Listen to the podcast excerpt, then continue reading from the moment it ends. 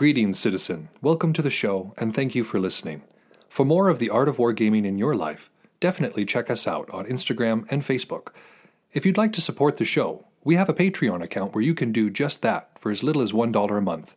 What we can offer will expand as the show does. If you don't have extra funds but would still like to help us out, you can give us a like, share, or five star review wherever you listen to podcasts. Want to get in touch? Feel free to message us or hit up our email, artofwargamingpodcast at gmail.com. We look forward to continuing the conversation with you because we know the world is vast, with many different ideas on tactics and strategy that can be applied to the games we enjoy.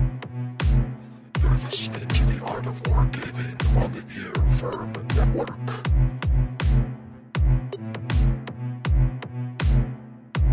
Battle for the Ring. A Knight's Trail. Welcome to the Art of Wargaming on the Earworm Network. I am Yaga Malark. Today we're going to be talking about a knight's trail. But before that, let's talk a little bit about Bifter. Uh, battle for the the ring, or Battle for the Rain, as this one is taken to being called. Let me just preface it by I love this event. It's one of my absolute favorite events. I enjoy making it down for it when I can. But as with anything else, you're rolling the dice. You know, this is this event takes place right in the middle of California's rainy season. Like when they're when they're getting their rain and their weather that I mean like they've been in a drought for a while, but this is normally the rainy season time. And so we certainly got some of that, but so I got in there a couple days early, and it was nuts because there were so many roads that were just washed out. It, those of you from that area of the world may be used to such phenomena, but to see an entire road under siege by like 10 feet of mud was unreal. Just unreal. I, I, I'm not quite sure I've ever seen anything anything like that and it made things ridiculous coming in out of the, like the palm springs area because of the five thoroughfares that moved through there three of them were coated in this mud or covered in this impassable mud which made travel difficult as we've studied such things are, are important for logistics but so we got there and originally when when we had looked at it, the weekend before was supposed to be fairly nasty, and then it was supposed to be, you know, kind of whatever that next weekend, but manageable. Well, as we are getting closer and closer to it, we I began to realize that that little bit of weather that we thought we were going to get wasn't just going to be a little bit; it was going to be a lot. So when we first got there, um, you know, that first I, we had the setup day, of course, but that first day of being there, I I don't know, I had this feeling, or I had a desire to be on the field or, or whatever, but I just felt this fire pushing me. And so I went onto the field and I felt like a young man again. I was out there for about six hours of actual fighting. Eight hours, I, I was going to say, because you know, that's the amount of time that I was up and about, but I would say uh, for maybe two hours of rest or, or getting water or food. But otherwise, I was on that field with my brand new, ultra, super light, just bombad red, just going to town and enjoying myself thoroughly. Oh, oh, it was wonderful. And even though there was quite a bit of mud, and it made, I, I took a, a few headshots, and every headshot I took, I felt was purely accidental because I saw the person slip. They pulled the, the power out of the shot, and then it just kind of went boop. Everybody's like, "Oh my gosh, oh my gosh, I'm so sorry I hit you in the head." And I'm like, "It's slippery very very slippery out here, and you're trying your best. So I, I appreciate that, but I don't normally um, throw shade on this show. But there's one particular individual, and if anybody knows me, you'll know who I'm talking about. He's a particular thick fighter, perhaps even called the thick fighter from the Midwest, who I despise. Everybody, uh, a lot of people in the sport seem to look up to him. Uh, he teaches classes and everything, and I say, if you're a renowned cheater, why does anybody listen to you? But people do, so I, I guess that's their prerogative. But this individual has pissed me off so many times in the past because of just sloughing shots. Yeah, he's one of those people that if you hit his arm and his hand, both with sufficient force, he will call hand. He will just straight up slough shots from people that he doesn't think that he should take them from And it does it all with this this smug look of, of just superiority. Oh my gosh, I I despise this man, and he has cheated against me my entire career. He has he has upset me my entire career every time I've met him, except for this event. And I don't usually consider my I try not to be a petty person, and I try not to be motivated by thoughts of vengeance. But as some of you may know, even though it's considered bad form, we don't have a maximum hit calibration in Belegarth. There is nobody who says, you swung too hard. We don't have that. Like, we have lights, but we don't have a maximum hit calibration, not in our rules. So I. I went to town. Every time I met this guy, I cranked it back, and I made sure to hit him pretty dang hard, and as many times as I needed to, because the number of times that I thought I got this guy, and he just sprang right back and was like, haha, no, you didn't. So I just beat him literally into the mud on a few occasions, just beat him down. And it was so satisfying. So deeply satisfying to have a despised, I wouldn't even call him rival, because to be a rival, he would have to not cheat constantly. You understand, though? so, so yeah, this that was amazing. Just just that by itself was a fantastic thing. But I was out there, fought my heart off, and then rain came. And I've lived in Tennessee before. So I've seen rain. I'd seen even this amount of rain before because hurricanes that were dying and had kind of you know spent themselves over the coast and were moving through as a larger weather system. We got tons of rain in Tennessee for sure, winds and all that. But Tennessee is prepared for it. The ground is prepared for it. And so what we were finding there was that the ground is hydrophobic. For anybody who hasn't been in that region of the world, it means that the sand, it's primarily a sand-based soil, gets so compacted from the heat and from the wind that it just doesn't accept water. The water hits it and, and rolls off of it like a duck's back. So when you have that level of water coming down out of the sky, that's why it's dangerous. Why you get these flash floods and these, you know, these landslides and everything is because the ground is just not made at the moment because of the drought and, and whatnot, to handle it. So very quickly, the camp turned into a marsh. And I mean a literal marsh, where in many places, if you stepped down, your, your foot was covered by water, like submerged. And this is within a matter of minutes. A matter of minutes when it really started coming down. And we are located, um, like my particular tent, we were located on a little bit of a hill, so we weren't in direct in the direct marsh. But to get anywhere, had to cross the marsh, the marsh that I had taken to calling the Dead Vole Marsh. And the reason I called it the Dead Vole Marsh was because of all the dead voles. The water had come down so quickly and so powerfully that it had drowned voles, which are these, if you don't know what they are, they're small rodents, in their burrows and washed them out. So that these little rodents were just floating dead in the water. It was very unnerving and of course, you know, it's sad. It's sad to see that that kind of that kind of thing happen. But it was also just unnerving to be walking through it, um, and I had to walk through that to get anywhere, basically, that, that that area of the world. So we could have stayed. My tent was good, and every time I stopped by it, it was still dry on the inside, so we could have stayed. But many of us chose not to.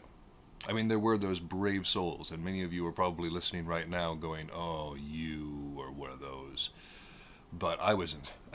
I spent every piece of energy I had that Thursday out on the field. I was in so much pain from there on out. So leaving and going into town, I, I considered that a, a, tactical withdrawal because I wouldn't have been any use anyways. I mean, that, that uh, you'll hear some of the interviews I was able to pick up. I was very glad to to grab my interviews before the real deluge started coming.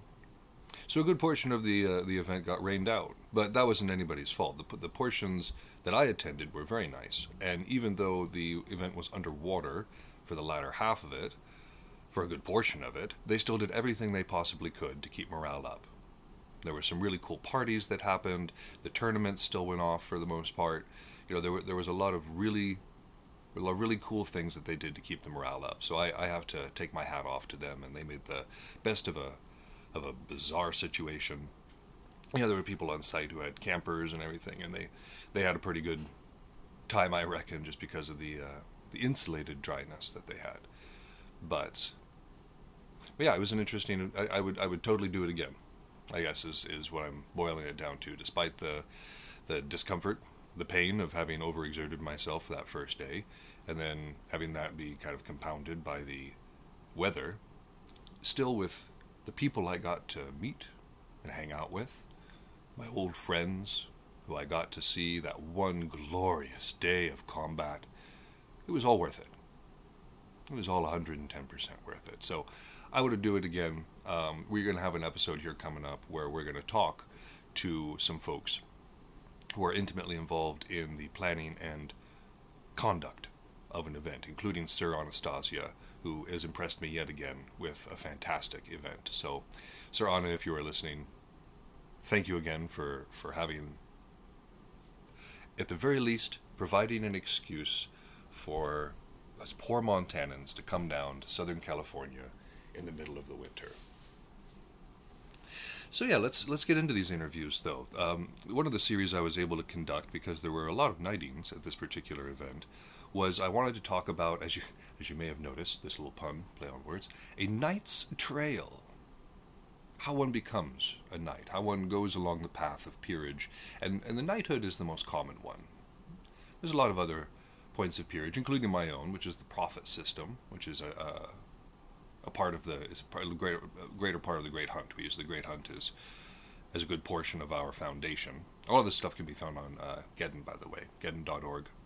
But the peerage system is huge. It's it's instrumental to Belegarth, and it means something, or at least it's supposed to mean something. And in times past, it has been a way for folks to stroke their egos, if they wanted to stroke their egos in such a way. But in more recent years, it has become far more reflective of what it should be service, thinking of others before ourselves, thinking of the community before ourselves, and doing the best we can to not only ensure its survival, but the enjoyment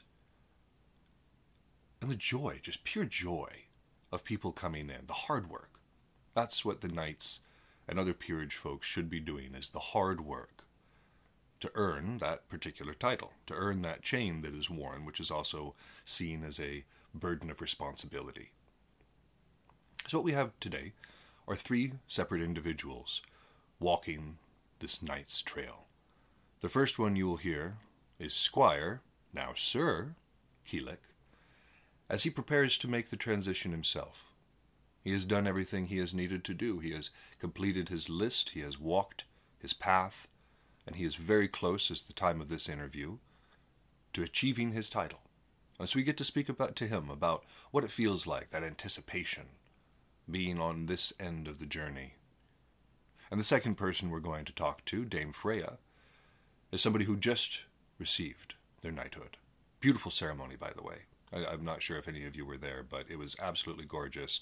And uh, yeah, it was just an absolute treat to get to participate in it. Saruna, I also wanted to interview for this this section because she and Dame Freya were both knighted in the same ceremony. Uh, Saruna is a diff- difficult person to track down. they're they're very busy, and at the event they were running security, so that made them hard to find at the event. And you know now we're outside of the event, and they have a lot of real world stuff going on. So eventually, eventually, we'll have Saruna on as well because I really want to get her perspective. But for this episode, we have Sir Freya talking about the journey's end and what comes next. The elation, the relief, the responsibility that now sets in. All these are things that rest upon the mind of a new knight. And lastly, we'll hear from Sir Juggernaut, the bard. The, as I've taken to call him, the happy papa. The man who, who had his two squires elevated to knights and gave a beautiful speech on it, by the way. Again, that ceremony was amazing, and when I found out that it was just somewhat cobbled together at the at the last second, I was like, "Oh my gosh, of course. The most perfect things are sometimes, right? they're, they're not even planned." But the man had a has a a great speaking voice, a great presence. You'll you'll really love this interview. But talking to him about, I mean, history. He provides he provides a really interesting history of West Coast peerage, but he has a, a, he, his perspective of what it feels like to have guided two members of the community, two excellent members of the community, to this position and watching them succeed, watching them truly flourish. Well, it's a treat. It's a treat. I, I share it with my own apostles, just this, this watching them grow, watching them become not just better fighters, not just better people, but also better members of the community, more devout in their service. So we're going to speak with him about what it feels like to raise up two quality individuals like this, and perhaps what that means for the future. So I invite you, please, to sit back as we talk to these three individuals and determine the path and the steps along the Knights Trail.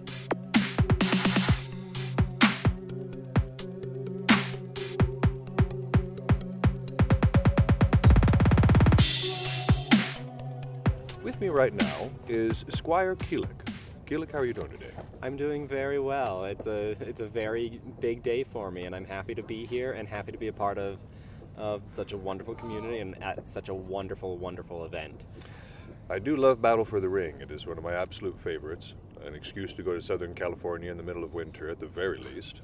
But it's so much more than that. I absolutely agree with that. Uh, I'm I'm coming down from Central Oregon, Oh, yeah. and we have uh, not as extreme as Montana, but definitely some some harsh winter conditions.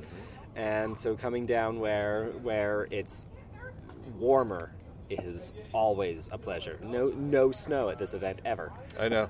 It's wonderful. We can see the mountains on occasion, but like that's the mountains. And Yeah, but you need some binoculars. Very true. Well, you are up and coming. You are you are just about to receive your knighthood. I am. Uh, but before we really get into that, would you like to tell the listeners a bit, a little bit about your sword fighting pedigree? Like when did you start? I would that sort of gladly. Um, so I started in 2008. So I'm coming on 14, almost 15 years of this being my entire life. I was introduced to Belegarth by when I was living in southern Utah uh, by just a coworker. I was working at a call center, and um, and one person was like, "Hey, I know that you like to go to Renaissance fairs and you've done like martial arts stuff, and you're obviously a D and D nerd. I do this thing. Is that something that you would like to come and try?" And it sounded horribly nerdy, which, but I was like, you know what? Yeah, let's try it. You know, try anything once, sort of Sure, thing. sure. And I came out and I fell in love. The the first time that I did this on that scale mm-hmm. was just a remarkable experience. And then I eventually I went to my first event and realized that it was so much bigger than I even thought then and then bigger events and and meeting better better fighters and just the whole experience there's so so much and it has been my life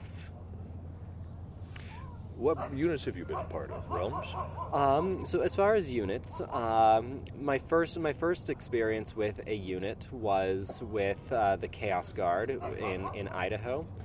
Um, I was a little bit of a special thing because I wasn't living in Idaho. I wasn't part of the Highlands of Chaos. Um, but they were looking at that time to try and expand out. Um, that unit, of course, is is now defunct and is no longer around. But it was a place where I f- first felt a level of camaraderie and involvement that was really uplifting. After that, I I was uh, I have been honorary horde, uh, but other than that, I haven't done any other unit uh, activity. Right on. Mhm. Uh, as far as realms, I've been I've been part of three different realms. I started in southern Utah, as I said, in a little in a little town of the little town of Cedar City. Uh, the realm there was called Ianga Emin, Okay. uh, which is no longer there. Everyone kind of moved away, and and it kind of collapsed in on itself. Um, and I also I was one of those ones that moved away and found myself in northern Utah, uh, in the Provo area where Erduath is, and spent a few years there, and uh, really came to find a lot more of the, the organization there. Uh, after that, I moved to Central Oregon for, for a young lady that I met in Belegarth. Is that your wife now? yes, yes, and I, you know, we met at Chaos Wars. It was an amazing experience meeting Sarka at Chaos Wars. Uh, I was living in Utah. She was living in Oregon, and we started this long distance thing. And I went out there. I met her family, and she she came and visited me. And it became very clear, very fast, this long distance thing, 700 miles, is not going to work. Right. And I and so are, am I going there? Or are you coming here? And I wound up moving to Oregon and have been there for for over 10 years with with the love of my life. We we have uh, three dogs and a wonderful, uh, almost two-year-old together, and Those dogs you're hearing in the background, by the way, are these uh, lovely dogs he speaks of. We have those, those are my huskies, uh, Nehru and Desna. This, the one you're hearing is definitely Desna. She she has her voice. Chatty creatures. Yes, yes. So the thing you uh, did last night, and the things I, the thing I'm coming late to because I crashed out early like a noob, um, was something called a vigil. Now this might not be something that a lot of our listeners are familiar with. So would you mind explaining kind of what a vigil is and what the purpose of it is? Gladly. So a vigil is basically where I come I come into a space that is public access and allow members of the community to approach me and offer their congratulations and support, but also bring me any concerns that they that they might have about the state of the community.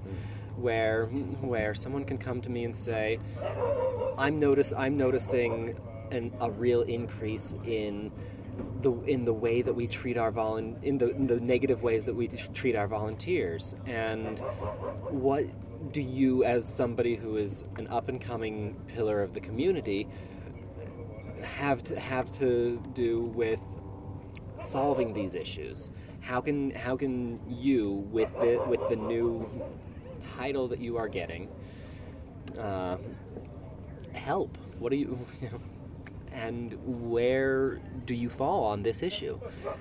And it's just a wonderful opportunity to have that sit down and talk about the whole the whole spectrum and and things aren't going to get resolved in a night obviously. Of course, yeah. but as somebody who's being brought into that leadership role to be made directly aware of the of the con, of the concerns of the people is great. Sure. No, and, and it gives you a good idea of what you might need to address going forward. Like as you're coming into your knighthood, what issues are there to press forward on, right? Yes. So how is the vigil done? Uh, So do, do- do people come in and all ask you the same question, or is there uh, drinking games? What what is it? You know, a lot of people will do it very differently. There's no set one way to do it. Um, you definitely get asked the same questions a lot. You know, we most of us are aware of the same issues that are happening. Sure. Um, there are definitely questions that happen at every single vigil. What does knighthood mean to you? Um, how how do you plan on using the, your new your new title to better the community? Um, for for me, uh, a lot of what I wanted to do with my vigil was was to offer gifts to, to those who, who came and and share my enthusiasm for our organization. For 14, 15 years of doing this, and I want to people to see the enthusiasm that exists within within those who, who stick around. Sure. Well, you're coming to the end of your squireship. Is there anything that you would like to tell our listeners about the process of squireship? Maybe some of the challenges they might be seeking on, on this end of this uh, of your journey. Yeah, you know, I, that was that was a question that I got asked a few times last night. Was was what would some what is the most important thing you feel is to be communicated to somebody who's looking to get into peerage, who wants to become a squire and eventually a knight. And the best advice that I could think to give is find people, find a, a knight who you have a mutual respect for, that you can say, say, I respect you, and you respect me, and we have so much that we can learn from each other. Knights are just people, and we have gone through all of these experiences, but you've gone through experiences that I haven't, and we are so eager to grow, all of us. And so finding somebody that you that you feel that camaraderie with, that you can grow together, I think is the best thing. I went through two knights before I uh, I found Acrid. Acrid is a wonderful mentor for me, but that was what, what we really talked about on day one when I when I started with him was was I feel that you and I have something special as a as a friendship. We've known each other for years. We've we've fought in side by side and against each other. And I think that on a combat level, we have a lot that we can teach each other. On a on a, on a real world level, I think that we are a wonderful pair to learn from each other's experiences. Well, right on. Uh, I, I'm looking forward to your to your knighting. Thank you. I am absolutely intending to be there because I've watched you grow, and uh, not just as a fighter, not just as a member of the community, but as a person. Just as we all do. If we're not growing as people, what are we doing with this life? Um, just one final question on that matter. Um, were you and your knight in the same realm or the same geographic area, or were you removed from one another? We were very removed. I, as I said, I live in Oregon, and he lives in Vegas, and that's what, a thousand miles. Right. And we only see each other on average twice a year, typ- typically at Battle for the Ring and at Chaos Wars, and that's hard. Right. But we live in the modern age, and while we are doing old timey, old timey wacky bats, we also have the internet in our pocket That's true. and our ability to to co- uh, coordinate and plan for big activities when we do meet each other has never been easier. And i i appreciate acrid's enthusiasm for staying connected and staying in communication with me on a regular basis. Seems like it would be very important for the process. it is, especially especially for you know just the, the daily check-ins, not daily, but the the the routine check-ins for, hey, what are you doing in your in your local realm? What are you doing in town that to promote the thing? And that holds me accountable to be like, am I doing the thing for my community on a local level? And that's important. Sure. I think so as well, by the way. I, I've always, for me, the sport, the community begins in the realm. The realm is the most important part of it because if we don't have strong, healthy realms, we can't have a strong, healthy, wider community. Exactly. And so I agree with you uh, that uh, the first duty of a knight, the first duty of anybody who's a part of peerage, is to their people. Well, Squire, soon to be Sir Keelik, uh, I appreciate you very much for talking with me today. I appreciate the offer. I was, it was it's wonderful to be here with you. I hope that I hope to see you on the field in the rain. we'll see how, how bad that gets. And I will absolutely be there at your ceremony this evening. I'm looking forward to it. Thank you.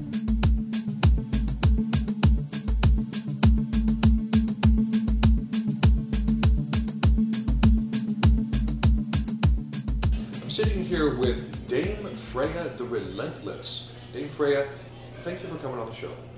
Thank you so much for asking me to be here and talk to you today. It's an honor. Well, I, I wanted to for several different reasons. One, I have known of you for a while and the kind of dedication that you've brought to our community, and so I was already like, no, I, I want to find that Freya person. I heard you were receiving your title, and I was like, I definitely got to find Freya now because I got two reasons. um, so yeah, I'm, I'm just pleased as punch that you could come on. Uh, but before we get into the process that you've just gone through, let's hear a little about your fighter pedigree.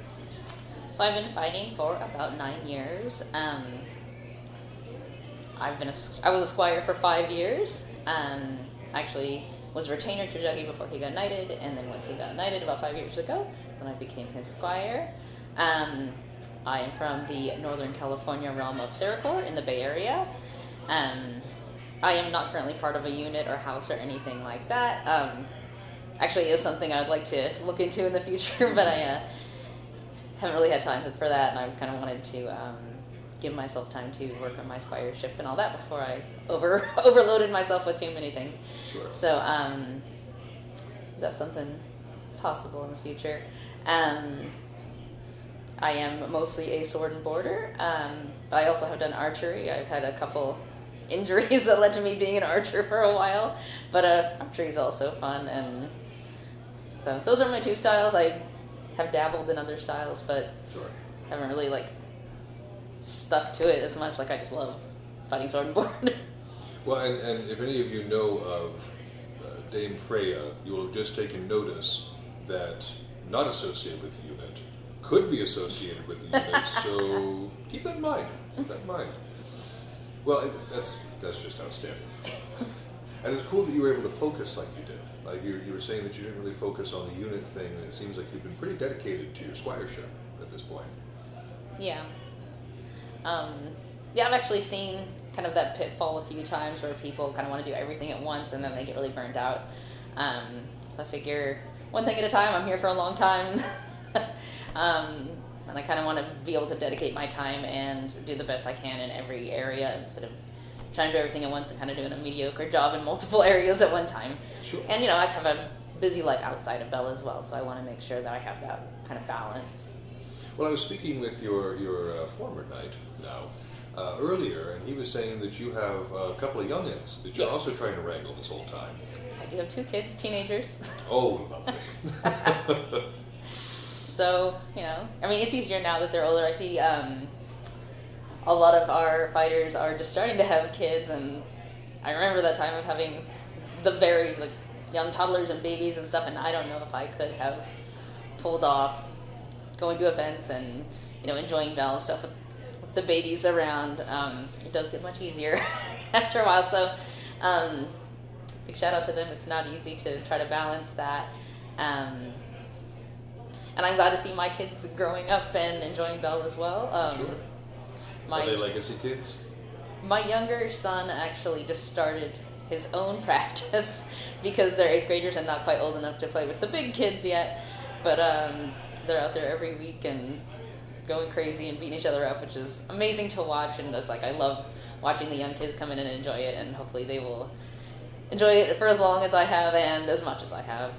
Well, that's a great way of doing things too. Um, when I was just graduating from uh, high school, I started a group called the Gladiators, and it was a way for younger guys, people who were in high school or uh, well, yeah, just high school, to get their bearings, to get their talents and skills kind of established somewhat before they came and joined the city field.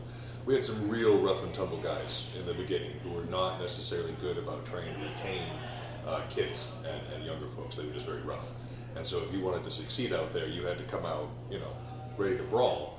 And a lot of a lot of people just couldn't hack it, not because they were weak or anything, but just because they hadn't been conditioned for it. Yeah. And so being able to say, hey, you've got four years to be able to like soak all of this in, become confident in your abilities, steady on your feet before you go and join the big kids, like you say. So I, I think what your son is doing is perfect. It's a perfect Yeah, to do. it's totally like a, a self motivated thing. We didn't tell him to do it or anything, and he just started having friends over after school, and the crowd kept growing of random kids in my backyard, and they're out there. They have like 20 pound bows for backyard shooting, and they're out there blasting each other in the face with arrows and hitting each other with flails. And since we run the realm as well out of our house, we have, you know, this huge amount of loaner gear, and Perfect. imagine just being a kid and having all the swords and shields that you want and all the bows and arrows and so I see that that's really awesome for them and they're having so much fun so 100% worth Oh yeah, and if it, if it keeps up, you're going to get really good blood from that. Our Oh, high yeah. school program continues to churn out quality fighters that like to have the youth and the experience at the same time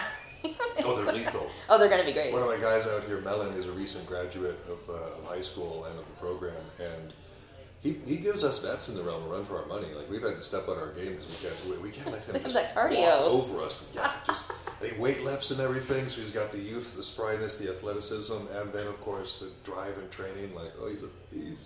He's a beast on that field. So outstanding. It's exciting to see people come up like that. It is. It is. I'm, and I'm sure you've seen quite a bit of that in the roles that you have played while being in here because, uh, like I said, I was uh, it was a treat to be able to witness your ceremony yesterday.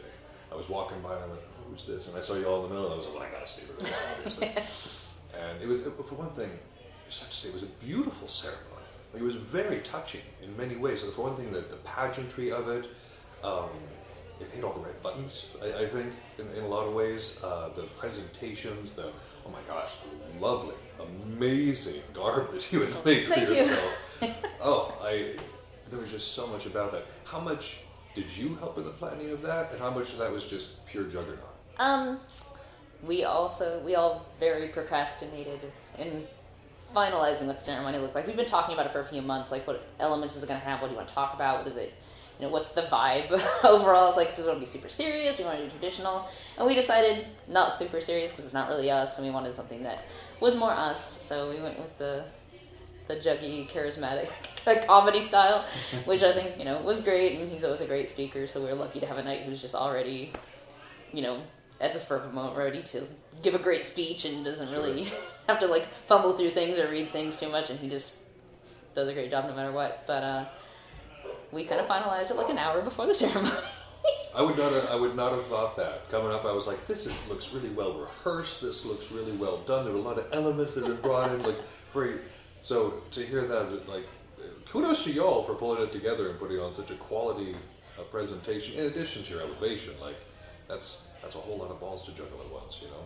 And Runa, Sir Runa, is my best friend, so that's why we decided to do double knighting. Like, it was just how many people get to get knighted with their best friend. So it was like super awesome to have that. But um, planning out the elements we picked out, we wanted it to reflect like what we had done as far as like the security stuff and like arts and sciences.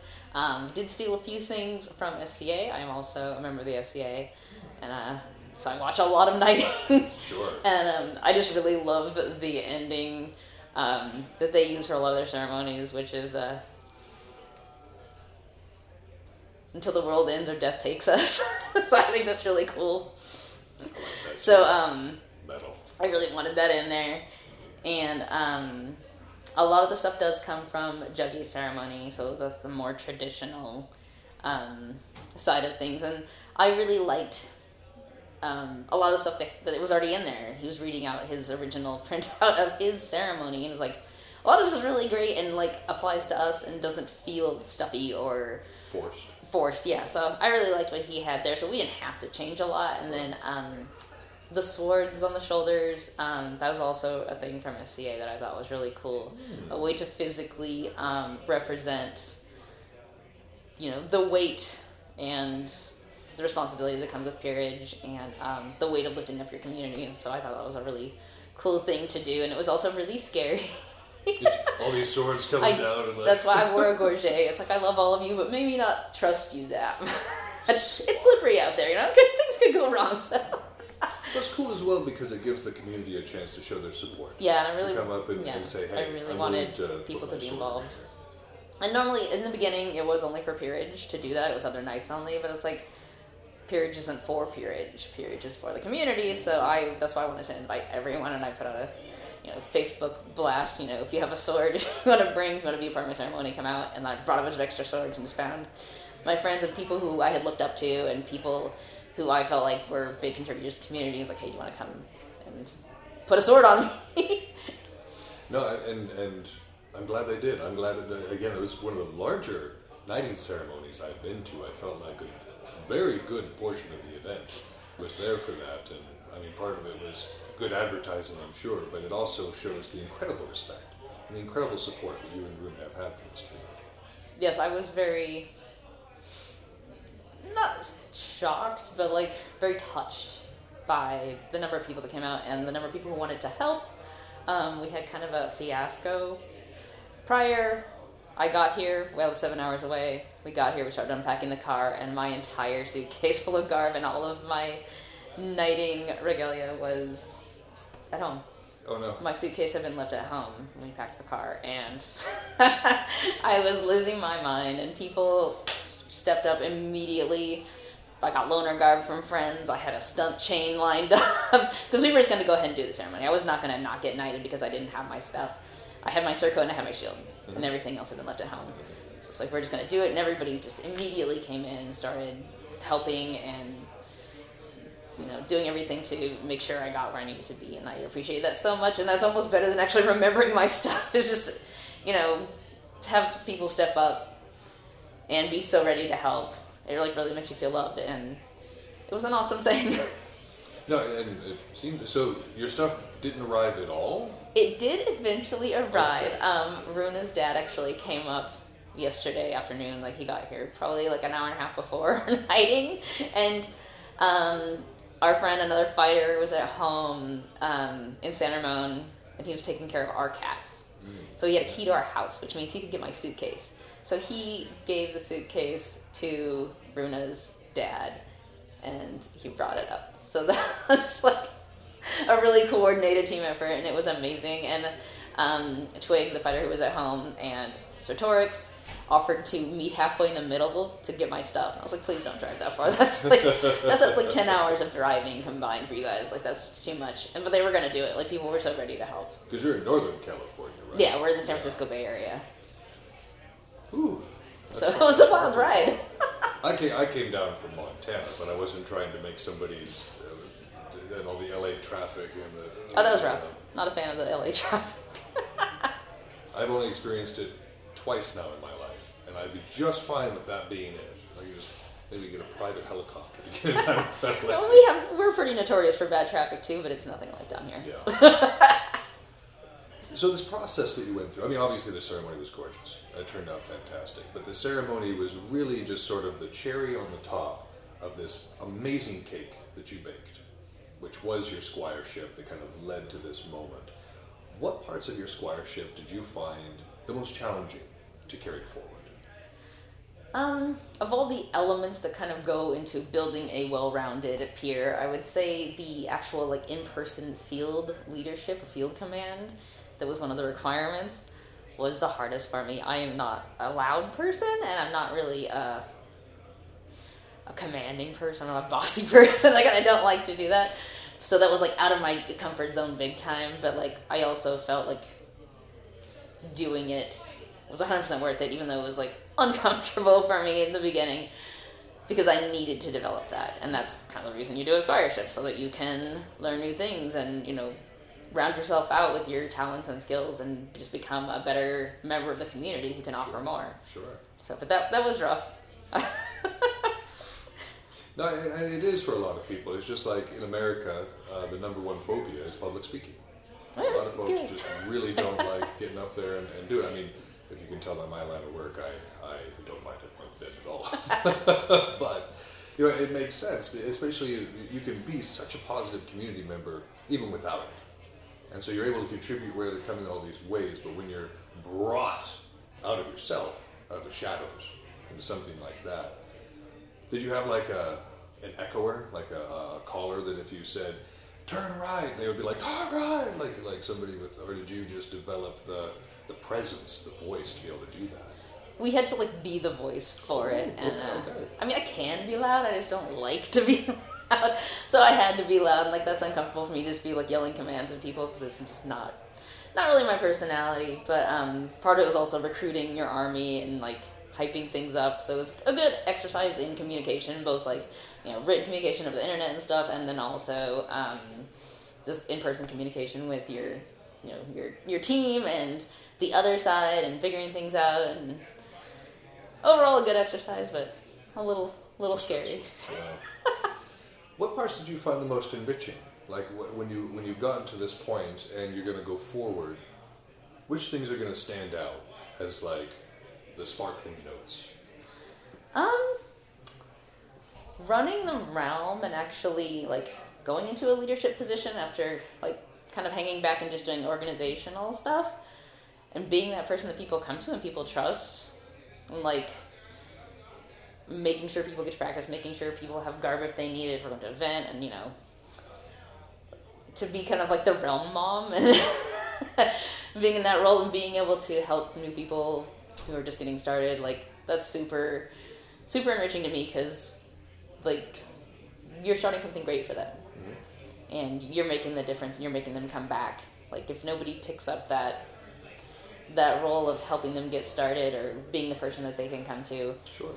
Then they might not come back Right. and they're gonna miss out on a lot And we're going to miss out a lot because every new person that comes in is somebody who brings a different perspective, brings a different voice, and may end up being a positive contributor to the community. Right? absolutely i mean we have our one of our noobs here he's been in like three months and Oh. he got out to the event and he's sitting right outside and now he's doing calligraphy and stuff and it's just so cool to see people like just pick up new interests and learn new things super fast and just jump right in so. Right. Well, because it is, Awesome. it's, it's more than just a game. What we do here, it, it also is the, like the classes and the crafts and the meeting people, and a lot of people like this is a foundational part of their lives.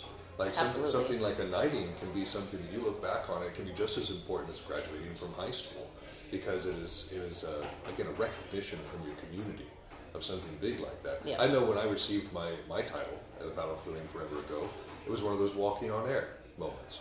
I just I was loving life for, for like the next forever just because I'd achieved this thing, mm-hmm. been recognized for this thing, but also knew that it wasn't done. My work was not done. This was leading someplace else. This this was not a destination, but just another step on the way of the journey. absolutely So, in that same mind, on this journey, you've made this step. You have your chain, beautiful chain, by the way. Um, what's ahead? What's the next part of the journey? I do see myself in some areas going more from um, like a competitor in arts and sciences because I have competed in almost every ANS competition in the last nine years and, and won a lot of them. And um, this year I decided to become a judge and probably retire, I guess, from competing because um, I'm also a professionally made garb, and at some point it becomes kind of unfair. but um, just moving on to more of like a mentor or teacher role and just to help organize things for arts and sciences because arts and sciences is obviously a huge part of like my path as a squire and as a peer um, and just also stepping more into organization for running the realm and i'm doing that now but i want to start building things out and not just maintaining but growing and you know coming up with new ideas and um, just being like I said, more the, the mom role. Like now, I feel like I feel like a vet fighter. You know, for the first I don't know, I felt like a noob for like nine years, but Yeah, I think it not only I kinda definitely did. Could, could start calling yourself a vet. but like when you start becoming the like people start coming up to you and asking you things like you know things you're like oh maybe i maybe i do know things and it's time for me to like step into that role of like actively making sure that people have what they need or like that things are growing or that new ideas are being implemented that are good for the community so kind of that's the next step went from like more learning to now teaching yeah. yeah Do you have anybody in mind? Do you have anybody? Uh, do you already, are you already picking squires, or are you just kind of letting it ride for a second getting used to the role? I was actually supposed to pick a retainer as part of my squireship, but um, with the lack of events and things, the kind of a lack of new people, we don't see a lot of new faces yet because we just people want events, right? And that's what gets people to come in and sort of stick around. But right now, Battle for the Ring is the only California event that's been running. We do have one coming up in April, but there just hasn't really been new people. And most of the people that have been interested in peerage are already squired.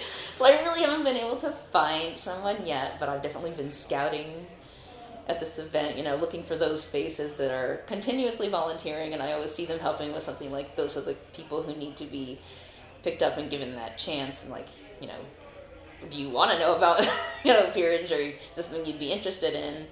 Um, so I'm definitely scouting for those new shiny faces who are, you know, just full of energy and ready to help and ready to learn. So.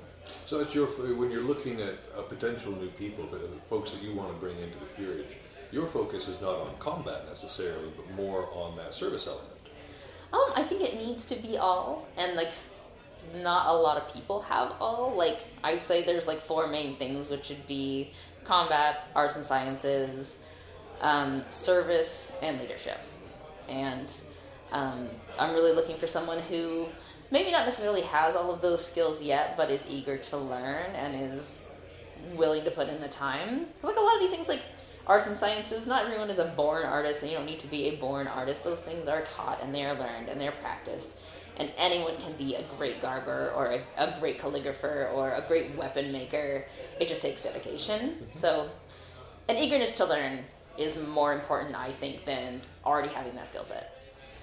It's, I think it's why a lot of um, like football clubs or soccer clubs they want those newer fighters, or uh, excuse me, newer players because they don't have bad habits. You can That's fair too. take that new and excited, eager person and kind of mold them into the kind of community member that you want them to be before the rest of the community corrupts them. Right? and they also they're a new set of eyes and a new set of ears and they're like because we we've been looking at things kind of like the same way like bella is a certain way and everything is done a certain way. We're so used to looking at it when new people come in they have a completely different perspective. Sure. they're like well why don't we do this? And i'm like oh i never thought about doing that. That's a great idea. So having these like you know new people with new ideas who are seeing things with a fresh set of eyes i think is super valuable and helps us grow and helps us continue to evolve to be better. Sure. I agree as well. Like, I, there have been a lot of rules, particularly implemented recently, safety rules, that I have been a huge fan of. For instance, bloody noses from javelins don't really happen anymore. And I'm totally all right with that because I had, have had quite a few bloody noses from javelin, javelins. Um, but when we're seeing uh, th- those, this fresh perspective, this new, um, that, this progress that we're talking about, we're also trying to preserve traditions as well. Like, for instance, the very traditional elements of your knighting ceremony were things that go back throughout all of the lineages, back to when Numenor first started really doing this back in the Way Web. What, are the, what traditions do you think should be kept, no matter what? I mean, I really appreciate the actual like visual impact of um, the elements of knighthood, like those things that are traditional, the white belt, the chain, all those things, because they signify someone who has the ability and the experience and the willingness to put in work or to help someone, and they are somebody that you can count on to do something. So, like those signifiers that are traditional, I think are still really important and help newcomers be able to recognize someone that can help them out with whatever they need. Um, other elements that are traditional that I like. Um, and, and even just the, as the community as a whole, the sport as a whole, like what are things that we've we've had that really work and that you think should stay, or is everything kind of in flux? Just anything can be progressed. Actually, there's something I was just talking about that I really missed that we used to really go hard on. It was like realm battles. Yeah. We don't really do that too much anymore. Um, but I love that because, like, being in a unit is one thing, and it's also kind of exclusive. It's not for everyone, right? But like, everybody has their realm. These are your people you see every week. These are your friends. It's basically your family. And to go out and like fight your heart out for your friends is so fun, and to practice all the stuff you've been doing at practice and um, I just always super enjoyed those and definitely miss miss those realm battles. I agree with you 110% there. I have gone to many an event where the realm battle was more satisfying in many ways than the unit battle was. For that same reason, you all Yeah. come from the same place. You're you're used to practicing together. Like the the folks that I came from the same realm, even if we're not the same unit anymore. I move left, they move right. We know You know each other so well. You're like predicting their move, and you know that you can fill in here because they're gonna go this way. Yep. So I just yeah, I really love that. Um, I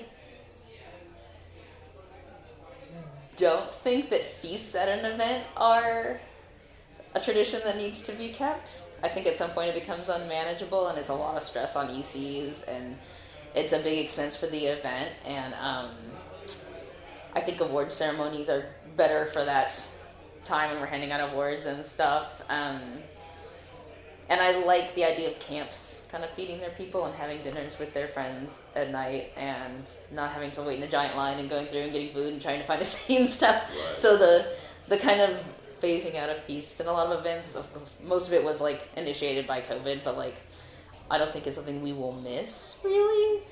So and I see that. having a lot of friends who are EC, it's like to see the feast kind of make its way out is not a problem for me.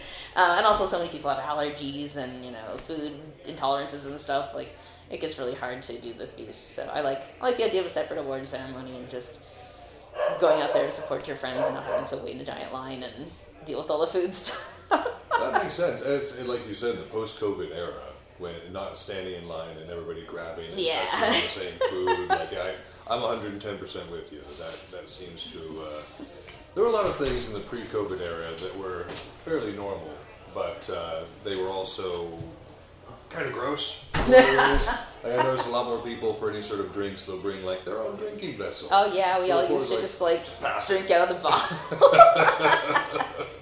and everybody left with event plague, which was like Absolutely. a combination of a cold, a flu, maybe some strep thrown in there just for Every kicks. time. Ugh. So I'm okay. I'm okay with having that before. Well, before we finish up here, because I'm sure you have other things to do with your time as well, um, I just wanted to ask. Let's say somebody is starting this journey, or thinking about starting this journey, the journey that you have made this step on, only to continue on further. Why should they do this? And what would be a good mindset, do you think, to come into it for, for, for, for success? Um, it really depends on personality type. Like you can be a great, well-rounded Bellegrim who's a huge contributor to uh, as a whole without a peerage. It's obviously not necessary, but there are people who need more structure, and that was me. Like I really wanted to improve in these areas, and I wanted to push myself in the areas where I was weaker. But I'm also kind of like all over the place, and I get distracted easily. So it really helped me focus on what I wanted to become and how I was going to get there. And also, when you are working towards peerage, people really definitely like come out of the woodwork to help you learn things, other peers. Um, and you have so many great resources, and I feel like you don't quite get that kind of support if you're just someone who wants to know something. Like if their squires need to know, they're going to be helping their squires first. Um, so if you are that person who wants those resources and wants guidance and wants some structure, like the peerage is a great place to get that. Sure. No, I, yeah, absolutely, absolutely. And you you could rarely find a better resource than Sir Juggernaut. Absolutely. Like, the two of you, you know, uh, Sir Runa and yourself, and then Sir Juggernaut, you guys are just awesome. And I cannot I cannot say that enough. But uh, Dame Freya, I appreciate you so much coming on the show, Thank you so much for asking me to do this. This is, it's been really fun. and uh, I look forward to seeing you in the future. Absolutely.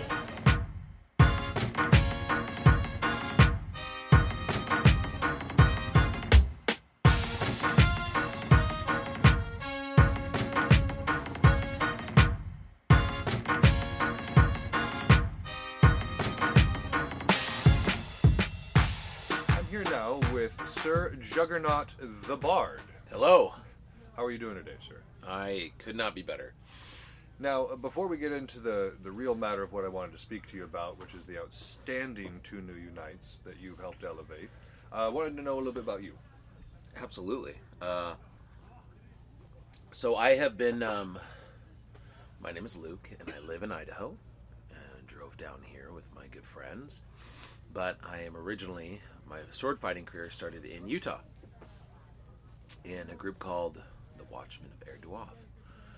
And I started there in uh, about 96, 1996, and was part of a group called the Wolves. and it was there that I I went to Ragnarok 13. I went to the first three Chaos Wars, one, two, and three, and um, yeah, I got squired in '98 um, to a gentleman named Turin, who was the the first knight of Utah. And Utah has an interesting past. Uh, sword fighting came to Utah by a gentleman named Jay, who uh, was from Maryland and who fought with a group called the Aratari, who are a uh, Dagorhir uh, group. And Jay moved to Utah and wanted to start his own thing, and he called it Battle Guard. But it used all the same rules as Dagorhir. And at the same time, a gentleman named uh, Thane moved from Idaho, or moved from Illinois, where he had been fighting with a group called Numenor, and he moved to Idaho. And then started these two parallel groups began at the same time. One in Idaho with Thane, one in Utah with Jay uh, from Dagorhir. And we eventually made contact with each other, started doing some crossover events in the mid 90s, and that's when I got involved. And the Battle Guard was sort of abandoned when they realized we were using the Dagorhir playset, and we're like, we're just Dagorhir. And then we were all just Dagorhir. And it was at that time that Thane had knighted someone named Cedric, who was a sort of a new fighter in Idaho, and uh, Cedric then knighted Turin to be the to start knighthood down in Utah, be the seed to start it in Utah, and, and that's when I was a 16 year old kid, and I squired to a Turin. So that was me until the 90s, um, and then I uh, moved to California in 1999, and um, was inactive for a couple of years because I was serving a Mormon mission in Bulgaria, which is why I speak Bulgarian. Um, when I came back, there was no one in there was no one in California at all doing foam fighting, Belegarth or Dagorhir. And when I was gone, I found out the sport split in two. No, I came I came back and I said, "What happened?" Like, and everyone said, "Hey, by the way, we're not Dagorhir anymore. We're Belegarth." And I was like, "What's a Belegarth?" and why are why are we Belegarth, not Dagorhir? We're like, well, because you're from Utah, and, and Utah and Idaho are Belegarth, not Dagorhir. I was like, says who? They're like, well, says all of us. I was like, okay. Uh, so I went to California, and the only person in California at the time was um, a gentleman named Mordrock, who is a very ancient Dagorhir fighter, and he was down in uh, the LA area, and that was it. There's no one else here. So I uh, I was thinking, you know, what can I do to help start up foam fighting? Um, and I got a big boost because a couple of Numenor fighters moved out for work. Their names were uh, Darklax and Rain, and uh, um, Selrak, Spief, and there was another one, um, Artemis, who was a knight of Numenor. And they moved out there, uh, and Kyrax moved out too. Kyrax being the biggest boon for us. Um, and we started a little San Francisco group called Pelargir. This would have been in the early 2000s. And um, then a lot of the Numenor crew moved again to LA. And but Pelargir really was the seed that started all of what is now commonly referred to as Norcalia. And, Just and like the greater realm. the greater realm of Norcalia, and they they really it you know sprouted from there, and that was For people who don't necessarily know what that is, a, Sure. a brief definition of Norcalia. Norcalia. So Norcalia is was for a long time a sort of uh, confederation of smaller realms that would go to events and fight as a large uh, realm together, and we would uh, host what we called moots, and a moot would be you know basically all of us agree we're all going to go to a practice of another realm in different weeks. So we're all going to go to this practice this week and not our own practice, so that we could have a large day day event, sort of impromptu day event.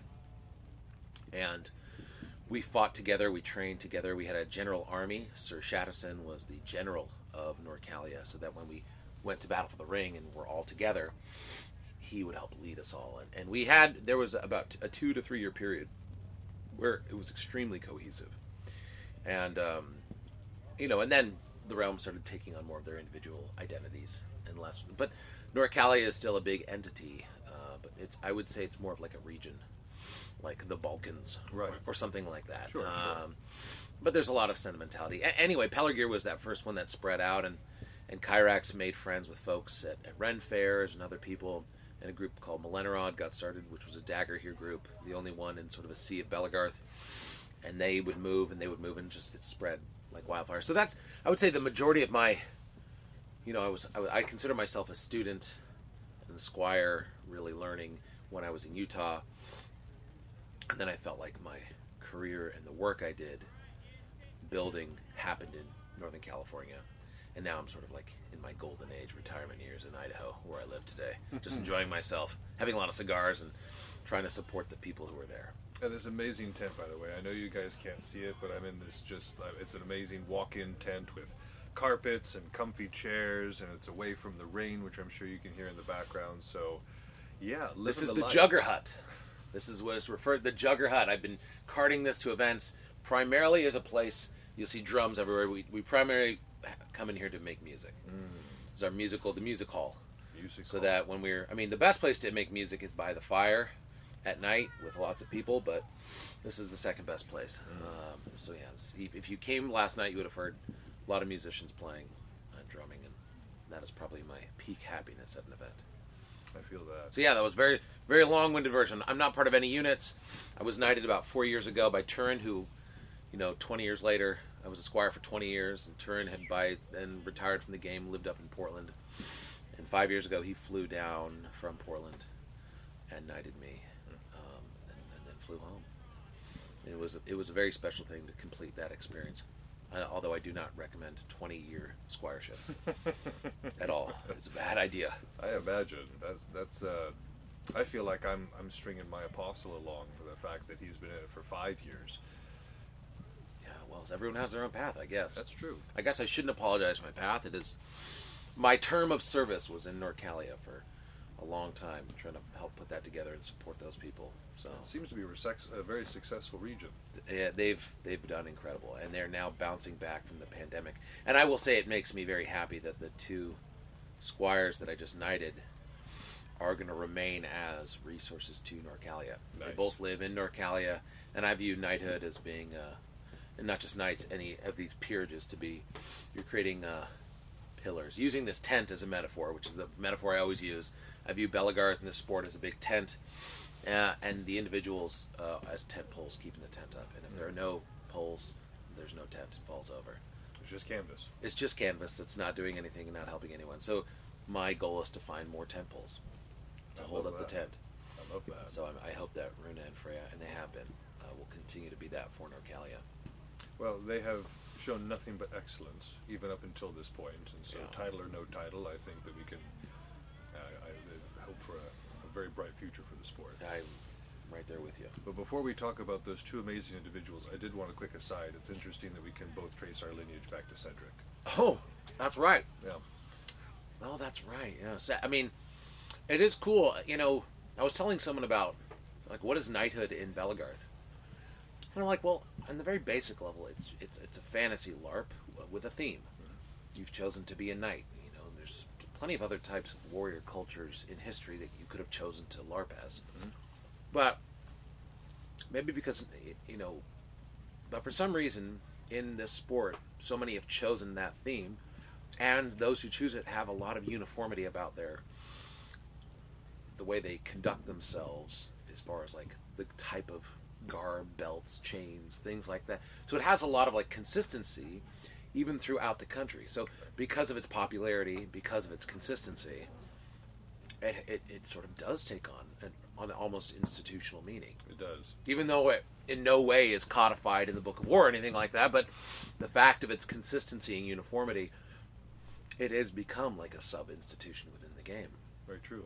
Well, at least that's how I feel about it. And and something like you said that should be holding it up and not holding it back with these tent poles ideas. And with that, I'd like to talk about these two wonderful people that you've just elevated and kind of the process that you went through with them. And of course, Happy Daddy sensation, like to, Oh, to yeah. see fantastic uh, new individuals be elevated like this. So, these are the first people that I have knighted. Oh, I was uh, I was knighted myself five years ago. So the the lineage I come from, uh, from U- in Utah, Turin, the idea was that knights had squires and squires had pages or retainers. So and it was very common to have like this retainer, and the knight wouldn't take the retainer. The squire would take the retainer, mm-hmm. and but only when the squire was at the very end of their squireship, mm. like the last five to six months, as sort of like practice to being a having a squire of their own. A retainer was sort of practice to, to doing that, and, and that was the idea. And so I did that, and I took on two folks. Hello. I took on two folks um, as retainers, Freya and uh, Three Bears, um, as when I was a squire, and then when I got knighted, I elevated them to be uh, squires themselves, not retainers. So that was a pattern I followed from, from when I was raised. Um, So, in the last two years before I was squired, I took on another big project, which I was passionate about, and that was an order. Uh, it was called the Order of Norcalia. And the idea behind this project was if squires are accountable to knights, who are knight, who are knights accountable to? And the idea was if we would make an order based on some tenets that we could all agree upon, then people would join the order. And it could be a place not only to hold people accountable, but also to provide a community if others were interested. And it wouldn't just be knights, it was knights, it was war masters, um, would be any one of the guilds, seneschals, uh, artificers, um, I'm forgetting, chroniclers. Uh, and so it was this idea of peerage. It was an order of peerage was the idea. We spent a long time um, working on that, and it ended up not coming to fruition at the end. Uh, but because it was a two-year project, there was a lot of resources we developed that we were able to salvage. And one of those resources that we salvaged was the list that squires would use to become knights. And it was something that all the project team, and there was about eight to ten of us on the team, uh, squires, knights, war masters, apprentices, uh, parts of the peerage of the guilds, we all contributed to this list, and, and we argued over it about how much and this. So I, when I took them on as squires, I sort of pulled that from the burning wreckage, and I said, "I'm taking this with me," and it's those lists that that um, uh, Freya and Runa used part of their development, and my other squires currently use as well. So that was part of their path was going through that list.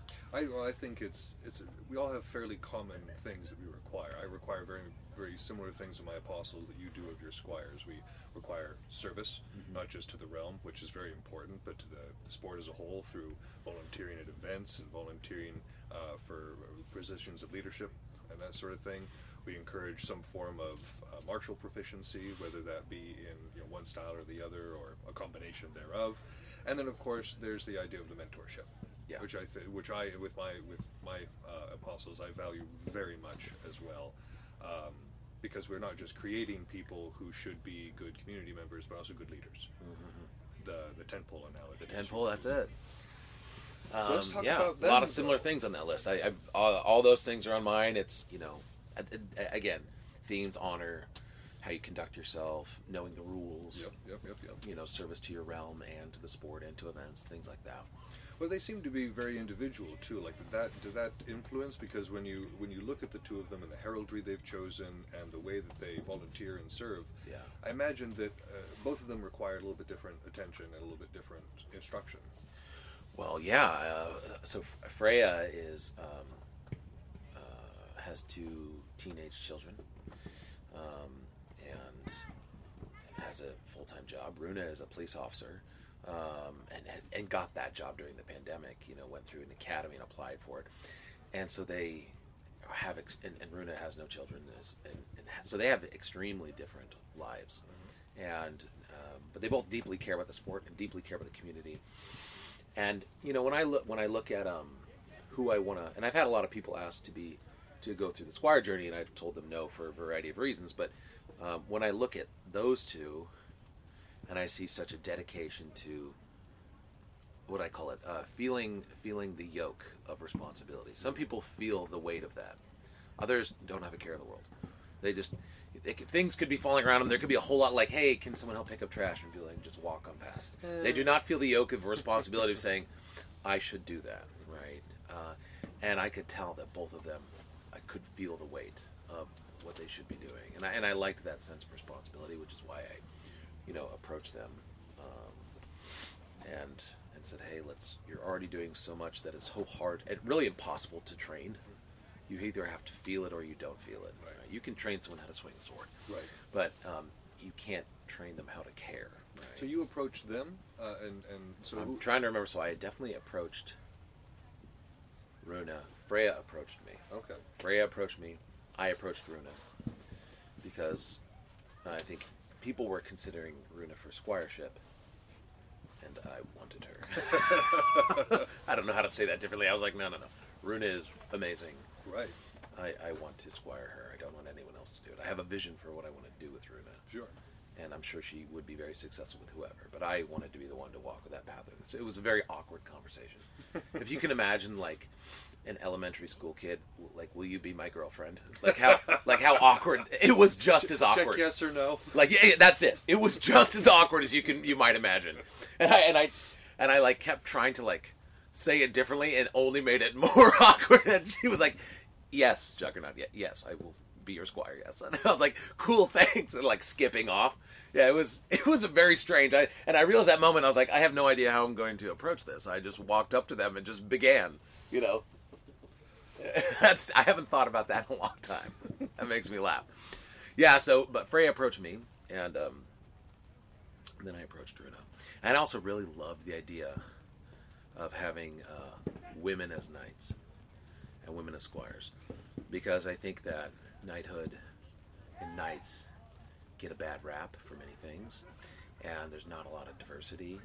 Um, well, actually, I do think there is now. I think maybe 10 to 15 years ago there wasn't. Oh yeah, no, there Right. certainly wasn't. But I feel like, you know, we- we're doing a lot better job now. So having more like gay people who are knights and people who are of color and, you know, people who are trans and people, you know, when you have representation in this highly visual role, then you're going to have parts of your community that that think, "Oh, that is me." Right. Like I could do that. Not like, "Oh, that's a bunch of other people who are better than me Right. and I don't belong there." There's just a bunch of cis white boys that are got their own little frat. Exactly. When they see representation in highly decorated roles, they think that's something I could do, right? And I, I just really love that uh, idea of inclusion. But they feel like they could belong. No, I, I, I find that to be extremely noble because the more voices we can bring to the table from different perspectives, the better that we make everything. Right. And it's not just the echo chamber that can be created by you know one group or the other being there by themselves. Right. Not. I have. I have. Two, I have three other squires. I, I had five squires yesterday, um, and you know, they're couple, the other ones are uh, white dudes. So you know, it's it's not just women. Definitely well talent. represented. I mean, regardless, you're looking for talent. Well, that is one hundred percent right. You know, I, I I look for them for their qualities uh, first and foremost as individuals, and they were overflowing with those qualities. Well, do you, I'm sure that you've congratulated them and, and of course, uh, enthusiastically uh, supported them along this journey. But if there was something else that you could say to them, uh, what would it, what might it be? Take squires. I don't like to see peerage. Well, that's a, maybe a heavy-handed thing to say. I love I love seeing when uh, knights, war masters, guild members take squires, take apprentices, because it is one of the most meaningful and intimate ways that you can um, help build the sport. Is you can show up to an event, you can show up to realm, you can do stuff, but when you take someone under your wing and you help them and guide them, um, you know that you're investing in someone who's going to invest in others. Right. It is Paying it forward. you're paying it forward in a big way, and it's and it can be. There's a lot of like, um, what do they call that? Uh, imposter syndrome, where you think I am not good enough to be a knight, or I'm not good enough to squire someone.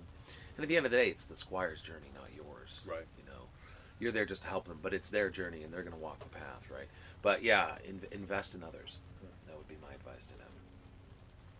But I think I, I yelled at them a lot, so maybe that wasn't the best thing because I, I do try to trumpet that a lot. Well, you know, uh, different people have different styles, right?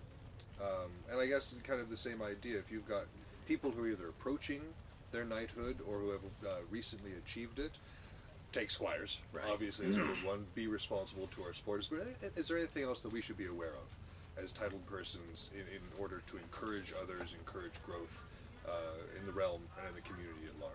Well, yeah, I would say first off, don't. I think there are sometimes uh, there certainly has been negative stigmas about knights that have had bad behavior, and there certainly has been negative stigma about knights being in charge of things, being the boss, and everyone else is sort of under them because they're the boss.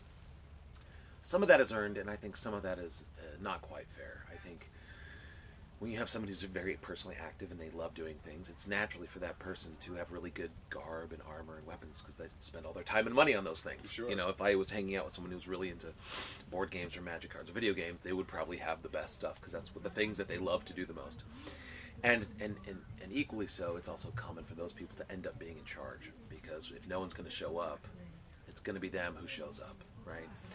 And so you have these sort of like these consequential actions that can create a persona of someone who has like really fancy garb, really fancy stuff, also is in charge. Oh. And a lot of people will look at that person and say, "You're power seeking." It's like no, they're just they're this is the thing they like to do a lot, and they're the one who's willing to put in the most time to do it. And, and so you should never, if you are one of these peers, these knights, you should never feel bad about about your garb or your chain or your this or your that. Like these are things that you know.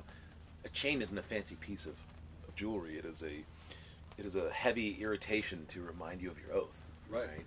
A nice fancy squire tabard doesn't mean you're in charge. It is a reminder that you're bearing someone else's symbol, and so if you mess up, there's someone who's directly responsible for that. So these are like tokens to remind you. I've yet to meet any knight or squire who's like, yes, this represents how cool I am. Right. I have yet to encounter, and maybe it's out there, um, but these are symbols that you know remind you of your duty, which I think is very cool. I do as well. Um, so so don't be ashamed of all the work and effort that you put into it, uh, and also don't be a jerk. and also don't be a jerk. That's a huge one in my opinion. Yeah. Well, Sir Juggernaut, I appreciate you so much for coming on the show. Thanks for having me. And I think that your squires are lucky to have you as an instructor, and I look forward to seeing what your remaining three are going to accomplish as well. Thank you very much. Thank you very much. That's our show. Thank you so much for listening. If you haven't had enough of the art of wargaming in your life, you can find us on Facebook and Instagram, where I occasionally post funny and educational memes. If you want to get in touch with the show directly, you can email us at artofwargamingpodcast at gmail.com with any questions, comments, or concerns that you might have. Also, be sure to check out all of our sister shows on the Earworm Network, including General Nerdery, Word Balloons, Fried Squirms, and more. We're working hard on having something for everyone. And again, you can find those at earworm.com. That's E A R V V Y R M. You can also find that in the show notes. But for now, this has been Yaga Malark signing off.